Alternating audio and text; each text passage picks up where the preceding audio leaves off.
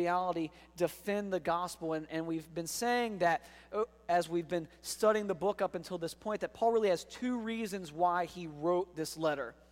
The first one is that he is seeking to give a defense of the gospel especially in a city like Rome, where the city is highly intellectual, where they're going to face a large amount of persecution and not just physical persecution, but religious and intellectual persecution, that Paul is seeking in some way to help give a kind of apologetic to what Christ has done and how God has chosen to save and redeem his people. And so, so Paul's writing this letter to give them really a, a, a, strong apologetic on how the gospel works and how, how they can approach both the morality of human beings and how God responds to that lack of morality, but then also how God chose to save. And so obviously the first and foremost reason he wrote the letter was to give that defense but the second reason why is because he hadn't visited them yet.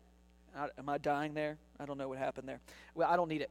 Um, if right paul is writing this letter to say hey look here's here is the deal right I'm, i i haven't visited you for some particular reasons right not having to do with whether I like you or not, and not whether to do with whether I'm worried about having to defend the gospel when I come to Rome because of the intellectual elite that live there.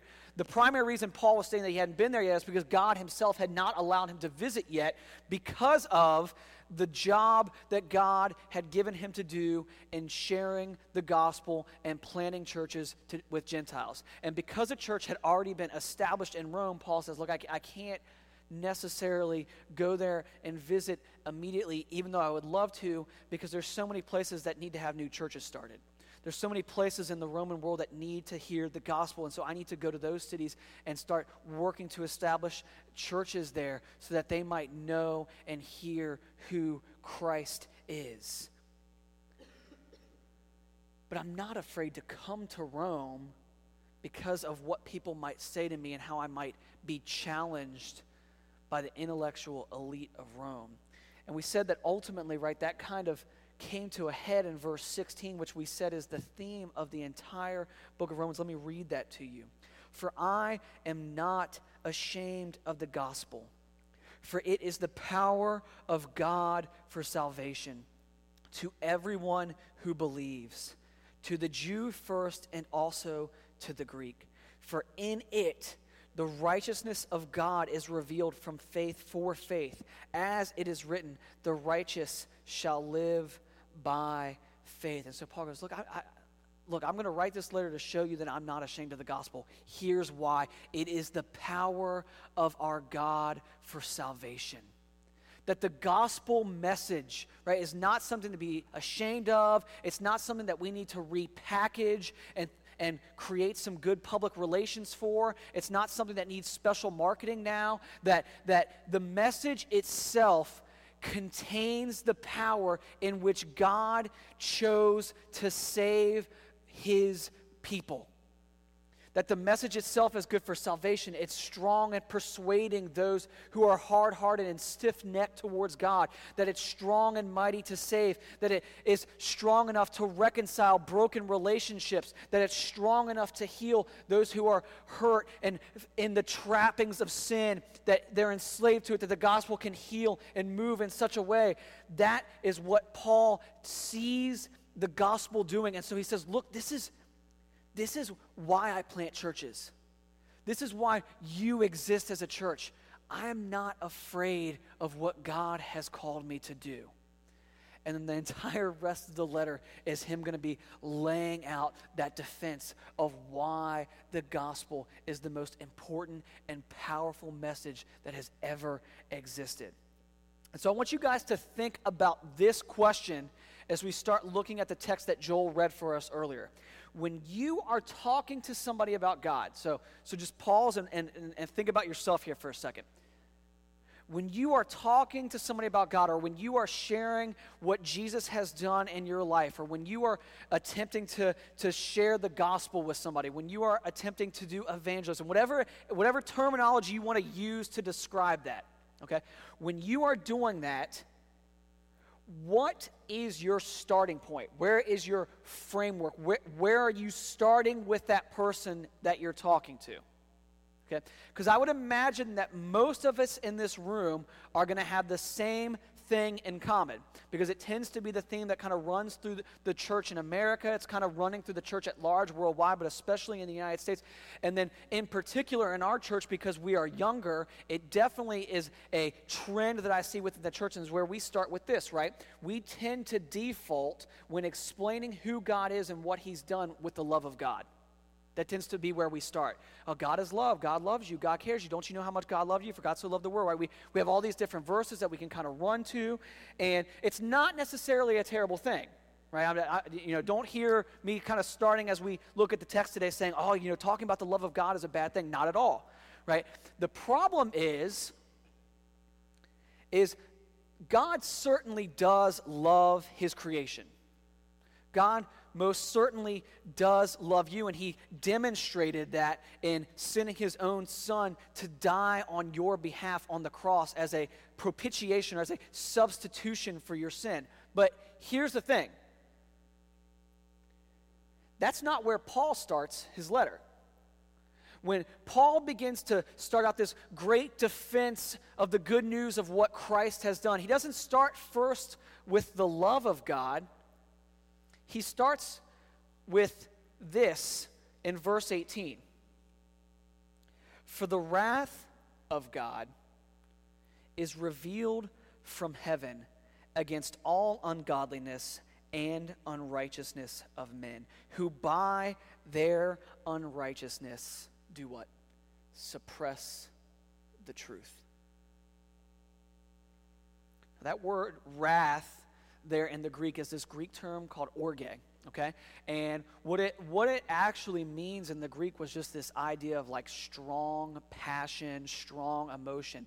And the word, kind of like things tend to happen in language, kind of evolved over time because the most um, commonly strong emotion that people tend to display is anger or wrath. And so the word kind of moved from just being a, a word to describe emotions to being this word that described intense anger or wrath. Um, it's a natural impulse or desire or disposition that came to signify anger in the end. And, and so here's where I want us to kind of start today right? And I'm already seeing some of your all's faces like you're already uncomfortable, and that's okay. It's, a, it's good to be uncomfortable, right?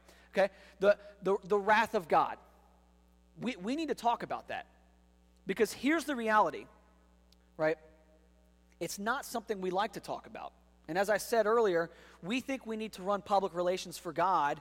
And, and you know, some of you PR majors are like, yeah, it is kind of like that. You know, like, you know, we think that we need to kind of not focus on certain parts of Scripture to make Jesus seem more appealing to people, right? We need to package God as being safe right? And so if we talk about the wrath of God, God's not safe because, hey, that's hey, that, that's kind of mean. People don't people don't want a mean, angry God, right? Let's let's just talk about the good side of God, the, the loving side, the, the side where Christ did all this work for us. Let's not talk about the wrath of God at all. But the problem with that, you see, is that God doesn't present himself that way to us in the scriptures that if we open up the Bible and we study it in its totality, we see that He is a God who loves and cares for His creation, but He's also a God who hates sin, rebellion, and injustice.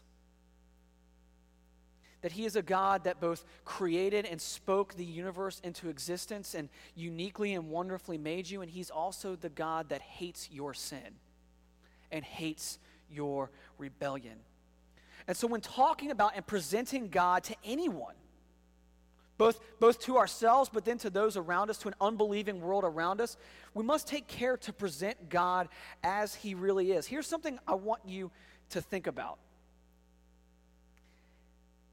God's wrath is not necessarily this thing to be afraid of intellectually dealing with. I know that we have a tendency to want to avoid it. But God's wrath, guys, is not a bad thing. Let me, let me explain to you why, why this is the case. Think about this. In Scripture, over and over again, when you see God pouring out his wrath, either in the Old Testament or in the New Testament, his wrath is always focused on evil, wickedness, and injustice. Every time. I, I, I, cannot find anywhere in the scripture where you see the Bible talking about the wrath of God being poured out on something because someone was good. It's like, oh, you know, David was really great, and God just decided for no reason to punish him. Right? Even when you see guys like Job in the scriptures who are called righteous in the eyes of God, or that they might in some way be called godly, right? You don't see God super excited about all the trials that Job faces. He allows them to happen to teach a greater purpose to both Job and his people. But when you see the full wrath of God on display, it is always focused in on wickedness and injustice. And so the question then becomes for you and I is why are we so troubled by the wrath of God? Why, why do we hate it so much? Why do, we, why do we find it as something we need to avoid talking about? Why is it something that we maybe don't even necessarily believe in? Why is it something that we refuse to tell other people about? Why would we refuse to tell somebody, hey, look, Jesus died for your sin because you are under his wrath without what Christ did for you? Right? The reason you and I struggle so much with the concept of wrath is because our experiences with anger and wrath tend to be shown to us by wicked and unrighteous men and women. That most of our examples of seeing someone act out in anger or wrath was done in a way that was not godly. And so maybe, you know, I remember as a kid, right, I had this babysitter, right, her name was Mrs. Dove, and I can use her name now because she's gone on to live with the Lord. And it's kind of ironic that her name was Mrs. Dove because she was not peaceful, right? Like, and, and some of you guys are gonna like be shocked at what I'm about to tell you. Like, when we misbehaved, she would have us go outside and pick the stick that we were gonna get beat with, right? Some of you guys are like, that's why Kevin's so messed up all the time. Yes, that's part of my child. So she would go out there, and you better pick a good one because if you didn't pick a good one, she was going to pick one that was 10 times worse than the one that you picked. And so you better at least try to pick one that you know is going to hurt a little bit. My sister's smiling in the back, by the way, because she never got spanked, but she witnessed me get spanked by this woman many, many times. Okay, now here's the deal that woman later in life, after she had a heart attack, apologized to me, saying, that there were many things in her life that had happened, and she would often take her anger out on us in ways that was not appropriate. Right? So, as a young child, right? I'm talking ages three to probably eight when I was babysat by this woman. The example of wrath and anger laid towards me was overreaction, selfish, motivated by my babysitter, right? And so I, be- I came to fear it, right? When I would see someone become wrathful or vengeful or angry, right? I would see that in my dad or my grandfather sometimes, right? I would fear it right? Because it was often motivated by the selfishness of the person that was there, right? Some of you may remember parents or teachers exploding, sometimes wrongly, and you end up fearing anger and wrath because it's exercised in a way that is not godly. But these experiences show us what anger in a sinful manner often gets manifested as but anger in and of itself is not a terrible thing. Wrath in and of itself is not a terrible thing. Let me give you some examples, right? Okay, a couple, couple hundred years ago in this country, there was a group of people specifically in the Northeast that led a movement called the abolitionist movement. They were angry and, you know what word I want to use here, frustrated at the injustice of the American government enslaving African Americans in this country. And so they began this movement to fight and push back against it. And it, I mean, it led to, right, rebellions, fires, that there were things that the abolitionist movement did out of anger because of their anger at the injustice that occurred. Right? When, you, when we look back and we study the history of World War II, right? There is a righteous anger and indignation that swells up inside the hearts and the conscience of most people because of what Nazi Germany did to an entire race of people, the Jews. Right? We look at that and we say, look, this is horrific what happened here right? The injustice that occurred here. And so the wrath and the anger that occurred later on in punishing those that participated in those actions during World War II would actually be something you would say, it was actually good that those men were punished for the crimes that they had committed against innocent men, women, and children right? That wrath and anger in and of itself is not a bad thing. It's more so the motivation and the object of the wrath in the first place. And so, wrath from evil and wicked men is scary, but anger and wrath focused against evil is actually always a good thing. I don't know about you guys, but I don't want to really live in a world that lets evil go unchecked. I'm not interested in that. There's enough of that that goes on and gets celebrated as it is I don't want to live in a place where there is no justice. I don't want to live in a world where there's no standard. I don't want to live in a world where people celebrate things like murder and incest and rape and stealing. I don't want to live in that place. And most of the human race, although they would deny, right, the ability for God to judge and set those standards, still agree with those same standards. And so, what does Paul say that God has focused his wrath against? It's not like God is some bitter, angry, you know, parent who's upset because their kids have some way encroached on their personal space or whatever they're doing. He's not, he's not the bitter, angry person that's just been broken up with. He's not the angry friend whose best friend's doing something with someone else. Look at what God's wrath is focused against. It says it's focused against all ungodliness, unrighteousness of men, and those who suppress the truth by their actions. That's what God's wrath is focused against. God's not angry at mankind because of their love for one another. God's not angry at mankind for doing good things. God is angry and wrathful at wicked men and women because of their unrighteous sin and rebellion. See, God exists and created the universe, the universe to operate best within His standards, rules, and law. And operating outside those parameters not only is rebellious towards God, but it also suppresses the truth of what is right. It denies God his rightful place as ruler and it also breeds injustice and evil. And so God is just and good. Therefore, he displays his wrath, anger, displeasure, whatever word you want to use, towards injustice and rebellion. And it's actually a good thing. It's a good thing that God doesn't love sin. It's a good thing that God doesn't love injustice. It's a good thing that God doesn't love wickedness, but hates it. Now, herein lies the problem, though, right? Because most would be like, yeah, it is good that God doesn't love wickedness. It is good that God doesn't love injustice. It is, it is good that God hates sin. It is good that God doesn't want to see people treated poorly or unfairly or, or unjustly. The problem is, is that you and I, as human beings, stand condemned before Him because all of us start on the same playing field as sinners and rebellious towards Him. Now, I'm not personally attacking you this morning,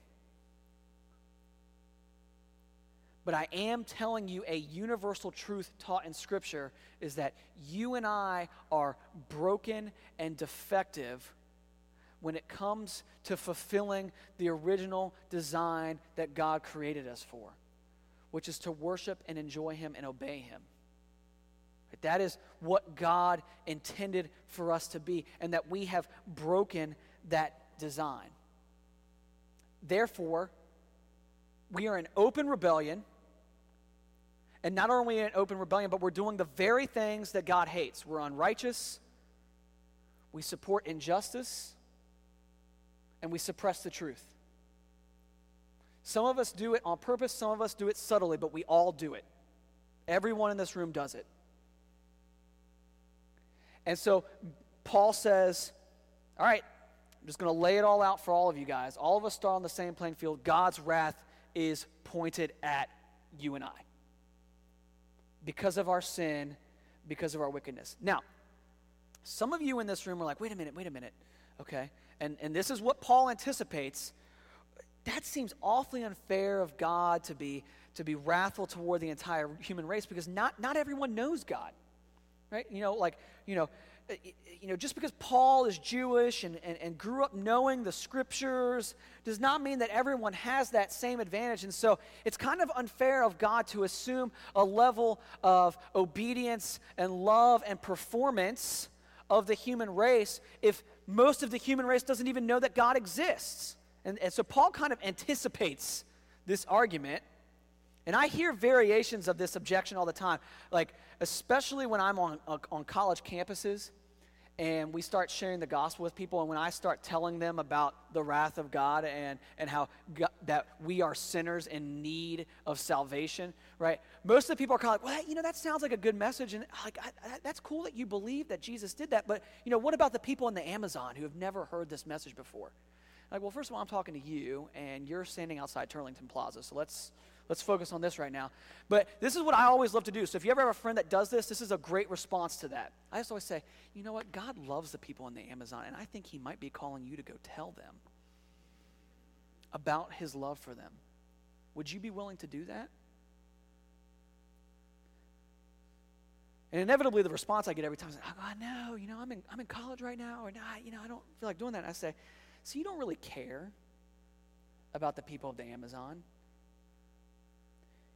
you're trying to draw attention away from the conversation you and I are having right now, which is your need to deal with what Paul is saying is that you are sinful, rebellious, and unrighteous, deserving of God's wrath. You're trying to deflect the attention of the argument. And I'm here to tell you, you can't deflect. You need to actually deal with what Paul said because it's either true or it's not. Either you are sinful and in open rebellion towards God, deserving of his wrath, or you aren't.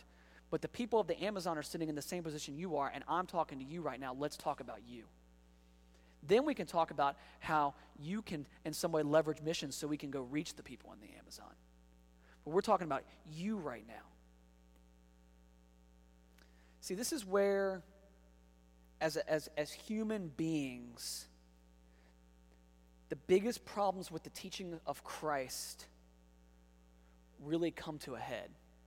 Because here's, I'm going to let you guys in on a secret this morning. The Bible is not a self help book. It's not. If you are here this morning to get a pick me up, if you are here this morning to in some way have your emotional psyche lifted up, the Bible can in some ways, right, encourage you, but the purpose of the Bible is not an emotional self help book. It's God's revelation to you and I on who God is. See, a good self help book would tell you, hey, yeah, you're broken or you're defective or you're messed up or whatever else, kind of like we're seeing right here in Romans chapter 1.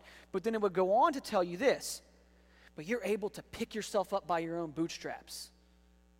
Right? You just need to work harder. You need to become more organized. You can have your best life now if you just do these 10 things. Right? You talk about all these different things that you can do to make your life better. And then you'll be a happier person. You'll, you'll have a better life. You'll have better friendships. If you just, and this is the famous one right now, this is popular psychology 101. Just believe in yourself and have high self esteem. Right? That's what we've been told over the course of the last 20 or 30 years in psychology that you just need to have a stronger and better view of yourself, and everything else will be better around you. If that's what you want to hear, the Bible is not the place to hear that. And so when you start telling people you're sinful, broken, and defective, and you can't fix it on your own, that's where the problem enters. Right? All of us know we're defective in some way.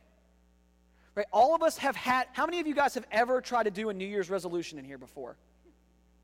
Okay, like 50, 60% of the room. And some of you guys were so embarrassed that you did this. Because you're like, well, yeah, I've done one, but it lasted literally 36 hours. Right? The longest I've ever gone is three weeks with a New Year's resolution. Three weeks.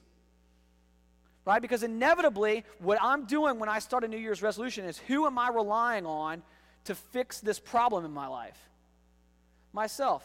Well, who's the one that had all the problems to begin with? Me. So I'm relying on the deadbeat who had bad habits to all of a sudden fix the bad habits. Doesn't tend to work out super well.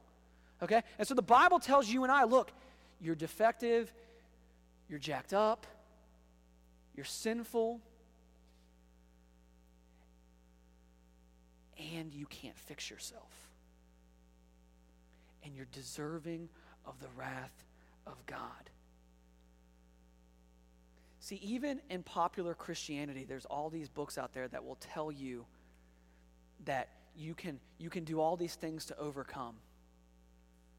Right? If you just have enough faith, or if you just you know, serve enough, or give enough, or do all these different things, right? Popularly coined as the prosperity gospel or prosperity theology. If you want to know how I feel about it, I hate it. It's not the gospel. It's not the good news of what Jesus Christ has done for us. If you grew up in an environment where you were told that God would give you all you ever wanted if you just simply had faith and trust in Him, you went to a church that preaches heresy. If you went to a place that told you you could overcome and do all these different things if you simply had enough faith, that is not what the Scripture teaches. Yes, the Scripture teaches that we will move mountains if we have enough faith, but guess who's moving the mountains? God, not you.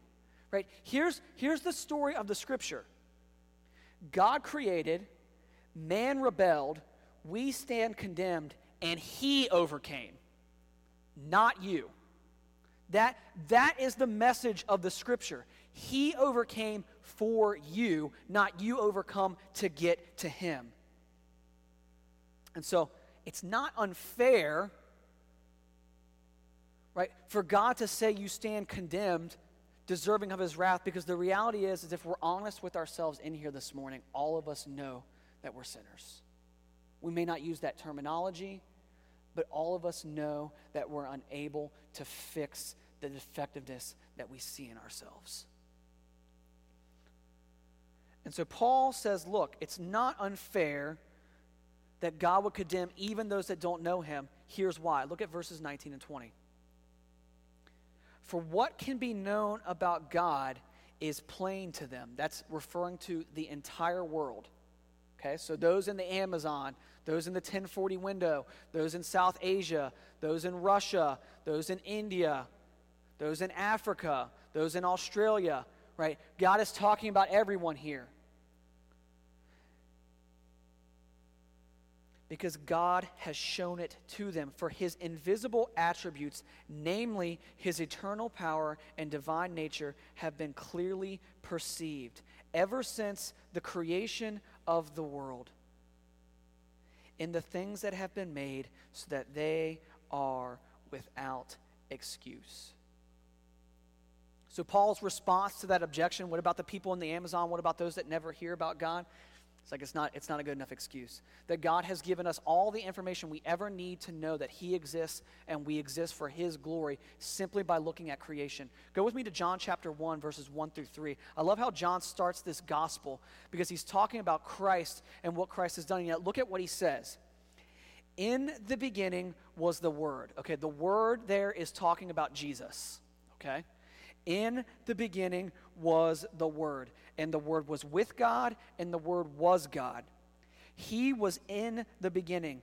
All things were made through him, and without him was not anything made that was made. Meaning that Jesus was a part of the creative process that we see all the way back in Genesis chapter 1. Now, throw Psalm chapter 19, verse 1 up there for me, right? Here's what the Old Testament says about creation it says that the heavens declare the glory of God, and that, that the skies are his handiwork, and that we see his glory on display any time we experience being outside in creation. That we can look at creation and say, This is fantastic. Growing up, I was not a follower of Jesus nor did I really believe in God, at least not the God of the Bible.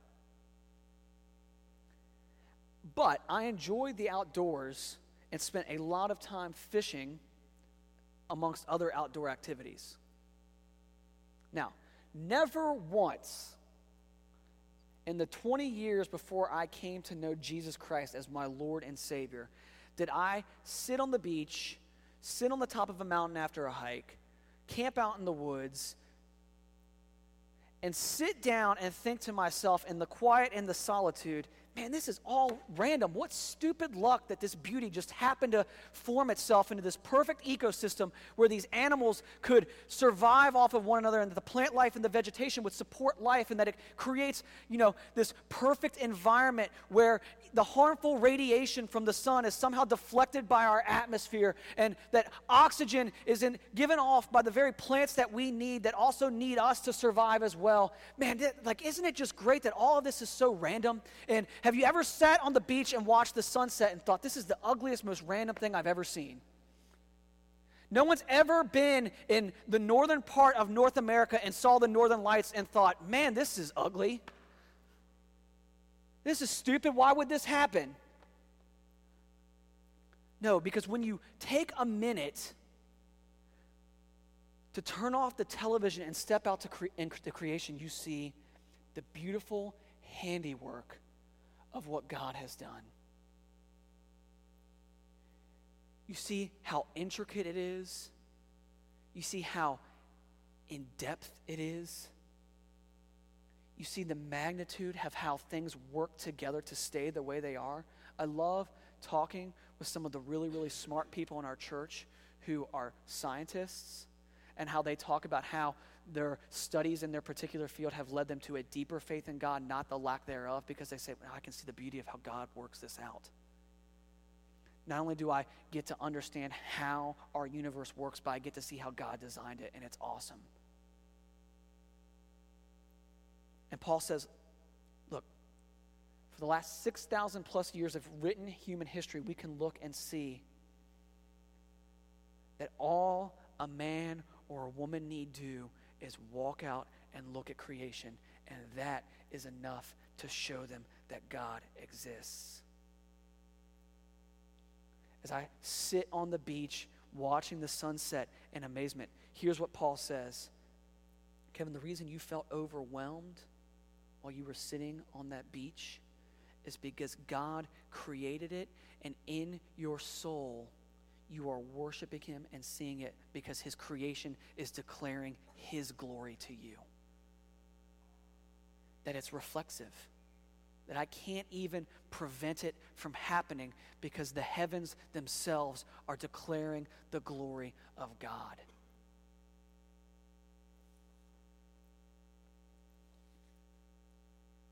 There is no one that can claim it is unfair for God to be wrathful because everyone can know God exists through looking at creation.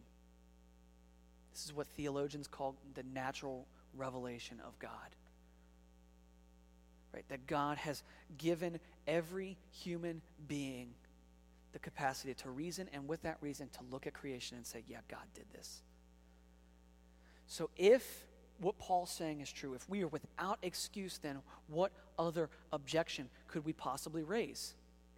That if we're deserving of the wrath of God and we have no excuse because we can know He exists because of creation, then what other excuse could we possibly raise? And so Paul's going to answer that one next, and that's going to be the focus of the remainder of our time and then all of next week. And the most common one you'll hear from people is this Well, I'm not a Christian, but I'm a pretty good person. I'm not, I'm not a Christian, but I'm not, I'm not evil. Overall, I'm a pretty good person. And Paul's going to say there is no such thing. There is no such thing as a pretty good person.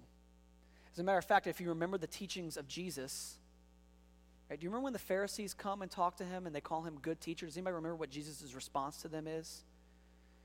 He said, There is no one good but God. Why do you call me good? Right? He's, he's teaching them something right there about his divine nature. Right? What he's saying is like, if you can realize I'm good, if you can honestly say that about me, there's no one good but God. You're saying something here. And so, look at what Paul says in verses 21 through 23 about good people. For although they knew God, they did not honor him as God or give thanks to him, but they became futile in their thinking, and their foolish hearts were darkened. Claiming to be wise, they became fools and exchanged the glory of the immortal God for images resembling mortal man and birds and animals and creeping things. That, that mankind, in their quest to make the world better and figure out everything, claim to be wise but actually become fools because everyone started out at least knowing that God exists, and over time, as men have learned more and, and grown, they've began to even deny the very existence of God. See, we're no different than people of 2,000 years ago. We claim to be wise all the time, and we are not. And notice what Paul says happens to men and women as they create ideologies and philosophies to try to explain life and what happens. They claim to be wise, they become futile in their thinking. Let me kind of try to find a way to redefine that for you, they become self defeating in their worldviews. That their own worldviews crumble in on themselves most of the time when they talk about this. So I, I shared this with you guys a couple weeks ago. The most common one that we hear today in this post Christian culture that we live in in America now is that morality is relative and that there is no absolute truth. And I always tell you, I love when people tell me that because I just say, You're too smart to believe that. And they look at me like I'm crazy. And I said, Well, because you're claiming something absolute while claiming that there is no absolute.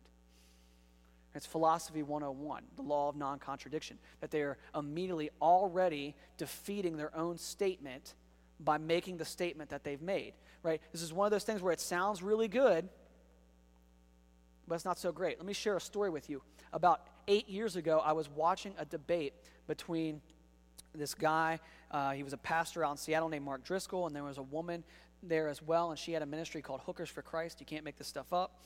And then uh, there was this guy there who was a bishop from some church um, organization in the United States, and there was this guy who still is around today. You'll probably see some of his crazy Looney Tune books named Deepak Chopra.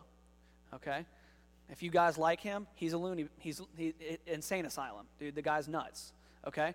And, and so, anyway, they're having this debate and they're talking back and forth and they're having this conversation. And at one point during the conversation, Deepak Chopra is like, you know, I, you know, I have this major problem with your worldview, Mark, because, you know, you've put all your trust into the words of some ancient document. And, and Mark looked at me and goes, no, my, my trust is in the person that that ancient document is about. The book itself doesn't save me. The person that the book is about saves me.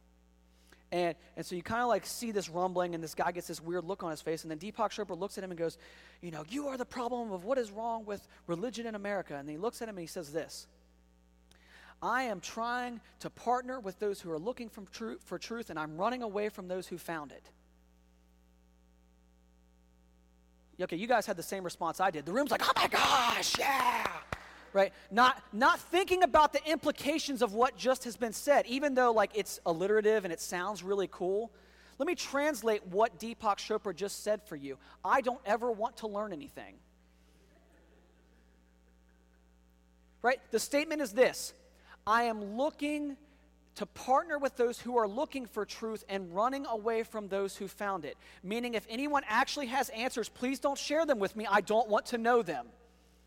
Okay, now, Deepak Chopra works for a university, a place where you go to what?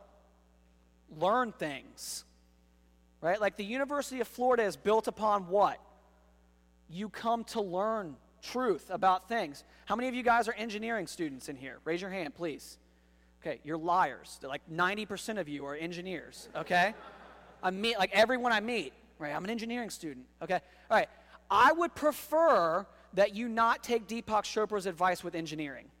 Okay, if you're going to be designing buildings or building computers or building bridges or designing uh, systems that are going to get water when it floods out of the, air, the way so that we don't flood, I would prefer you learn real truth, real science that actually, you know, does things, not just your make believe things you want to. How many of you guys are studying to be a doctor or a nurse in here?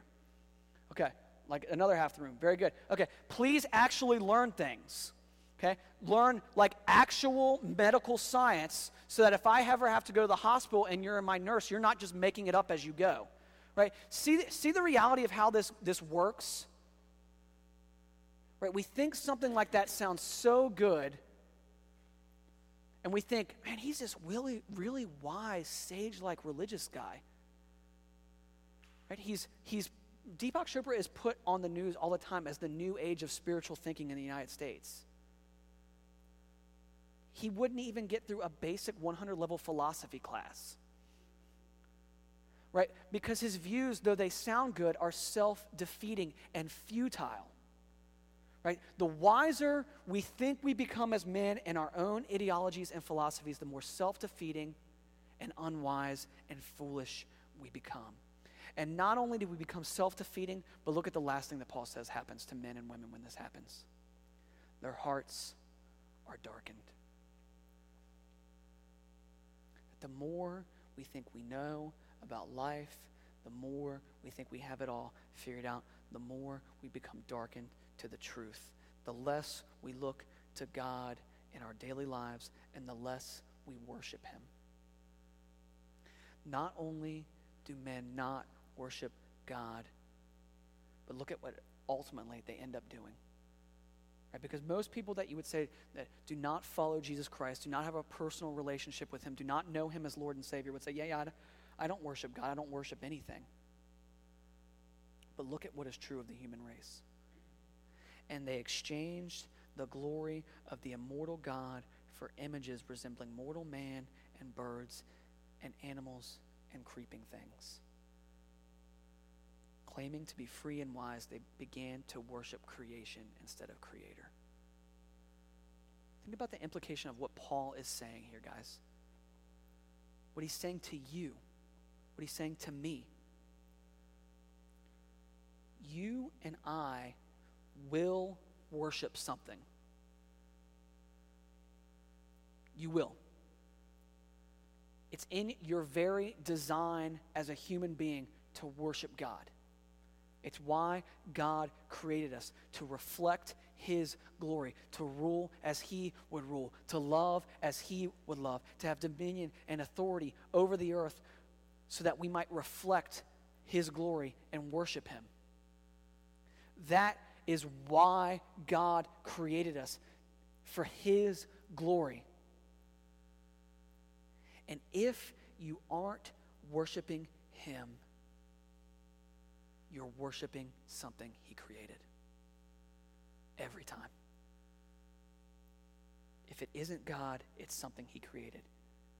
Sex food, entertainment, people, intellectualism, physical image, sports, self. The list goes on and on about the things that people attach their value to, that people find their identity in. And every single time, if it's not rooted in the Creator, is rooted in something He created.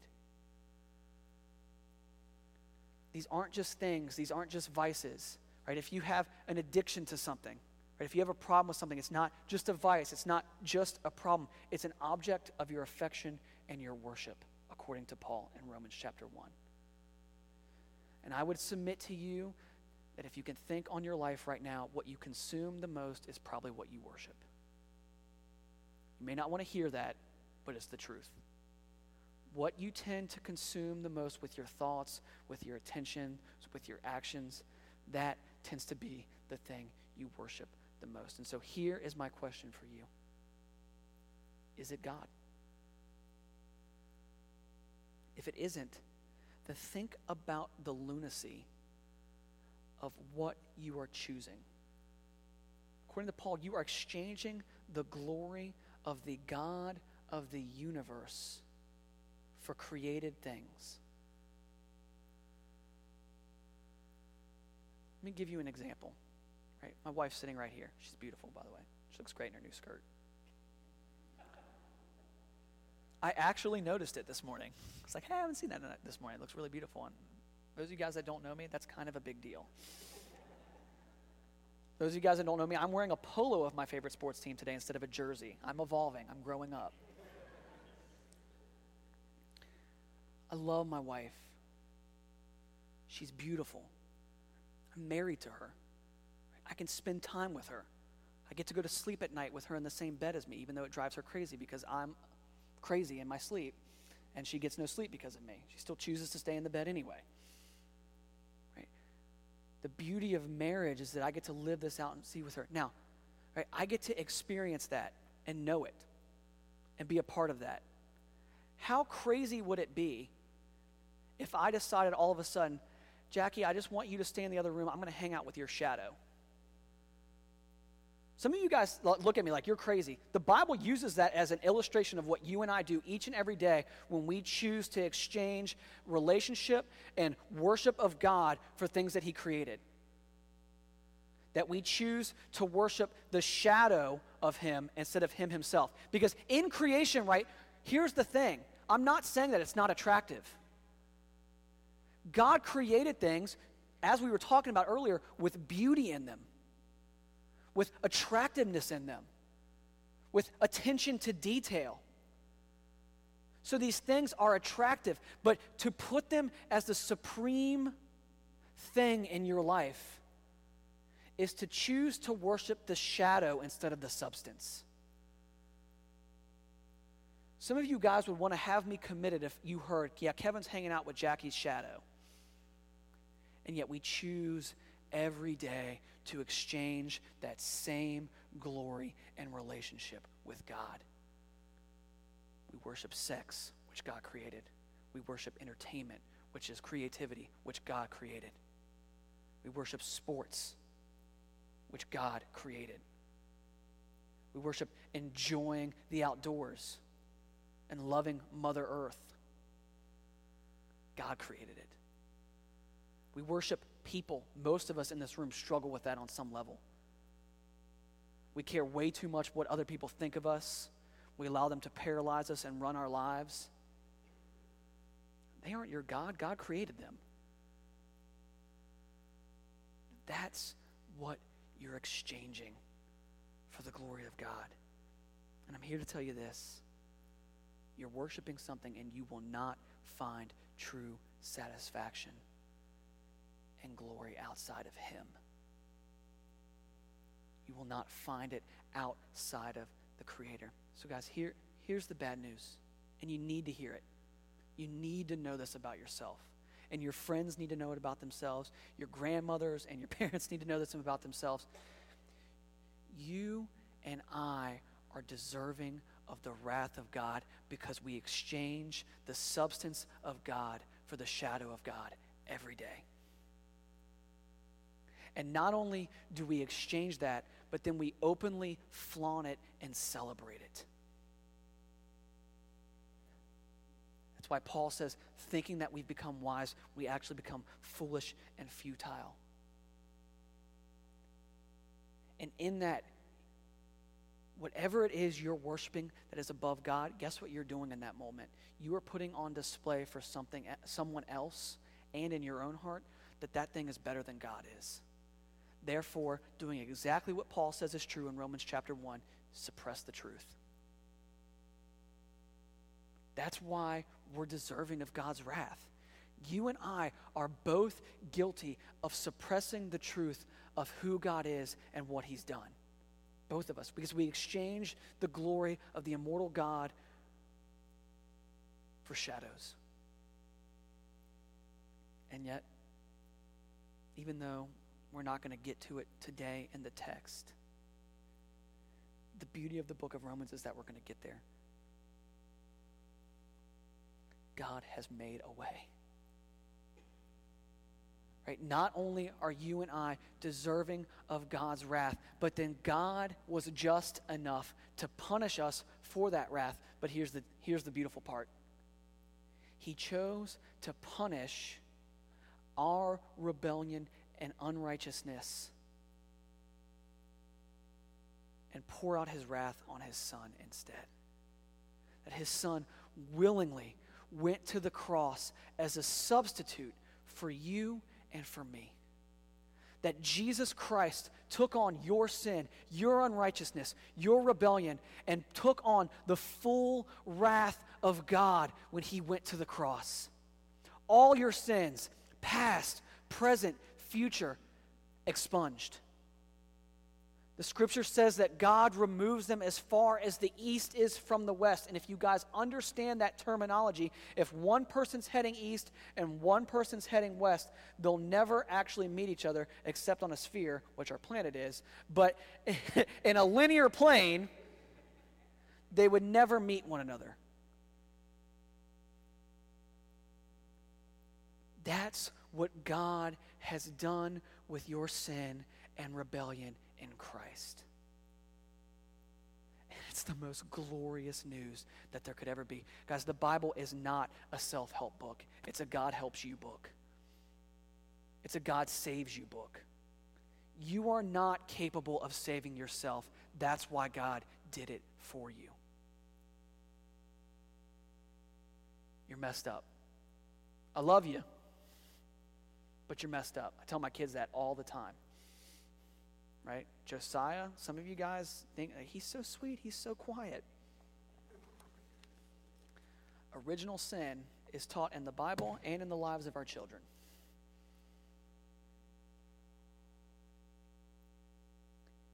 Yet God demonstrated his, his own love for you, and that while we were still sinners, Christ died for us. If you are in him, you're no longer the object of his wrath, but you have an inheritance. You are adopted as a son or a daughter of the Most High God. You are a member of His family. You will reign with Him for eternity. You will worship and know Him fully, and you will one day be given glorified bodies so that you might worship Him for eternity. Guys, that's why we're here. We're not here to have 10 lists of things that you can do to be a better Christian. We're not here to, to talk about all the things we can do. We're here to talk about Him, the one who did it for us. So, here in a moment, we're going to take communion, right? And what we're doing when we take communion is we're worshiping God. That communion was established by Jesus at the Last Supper so that we might worship Him. And, and so, what I would invite you to do is think about seriously your sin because clearly God takes it seriously in the book of Romans. Confess your sin, your rebellion, your distrust of God, what you're worshiping instead of Him. Confess it, ask for His forgiveness, and then come up and take communion because you know what communion is supposed to remind you of?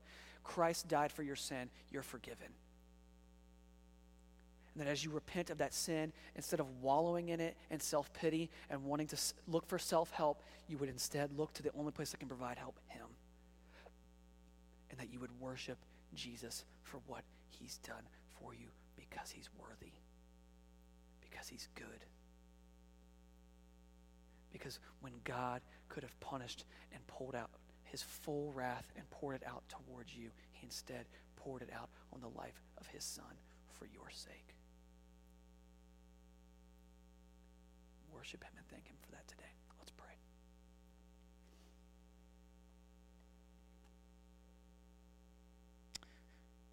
Heavenly Father, I am unworthy to even be able to talk about the beauties and the riches of what you have done for us. When I think of the ways that I myself exchange your glory for fleeting, unimportant things in this world,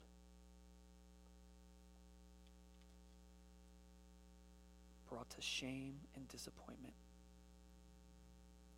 And yet the gospel tells me not to wallow in shame and disappointment, but instead hand it over to you, trust in you, and then joyfully submit to you in obedience and reverence. And that we might worship you fully because of what you've done. Father, I pray that we would be a church that's marked by two things repentance and a sincere love for you and others. May that drive us so that you receive the glory and the honor that is due to your name and nothing else. I thank you for your word. Thank you for your son. Thank you for your spirit. We love you. We ask this all in Jesus' name.